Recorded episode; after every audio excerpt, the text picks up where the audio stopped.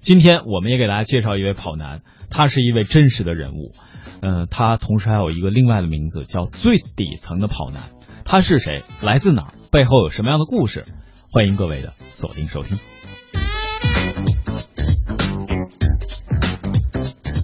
今天要为大家介绍一部根据真实故事改编的体育电影。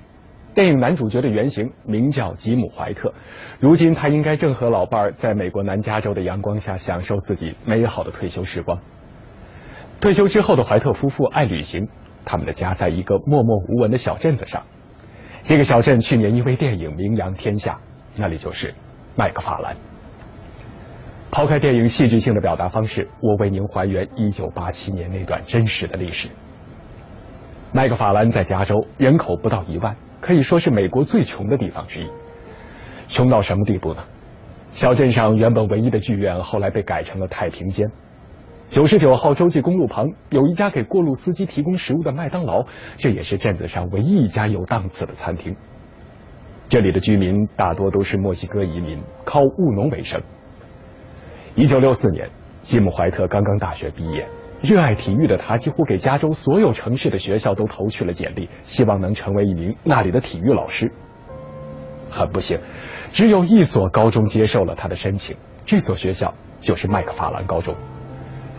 于是，怀特夫妇俩抱着住惯了大城市，偶尔换换清静地儿也不错的想法，来到了这个小镇。没想到在这儿一待就是一辈子。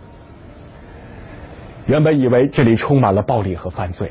可麦克法兰却在怀特夫妇到来的第一天还原了淳朴的模样。这里有充满乡村气息的房屋，有到处奔跑的孩子，人们操着不太标准的英语，但随时愿意为这两位新邻居提供帮助。怀特先生说：“只用一眼，我就爱上了这里。”在正式开始工作后，他发现自己的学生除了学习外，很多的时间还要花在帮家里大人干活上。孩子们每天四点半就要起床去田地里劳动，然后奔跑着去学校，再奔跑着回家，这就是他们的日常生活。体能好，善于奔跑，让怀特教练灵机一动：为什么不把这些本来很有天赋的孩子们训练成跑男呢？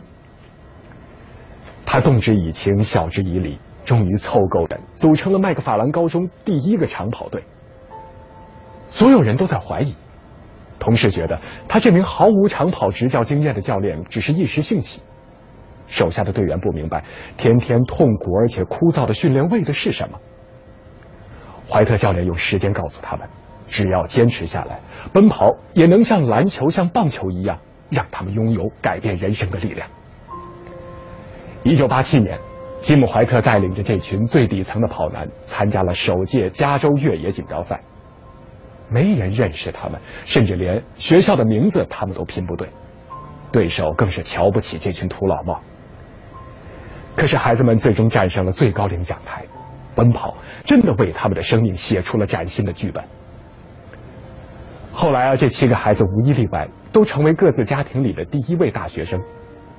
怀特教练又在麦克法兰高中带出了一批批新的跑男，之后的十四年，他们夺得了九届加州越野锦标赛的冠军。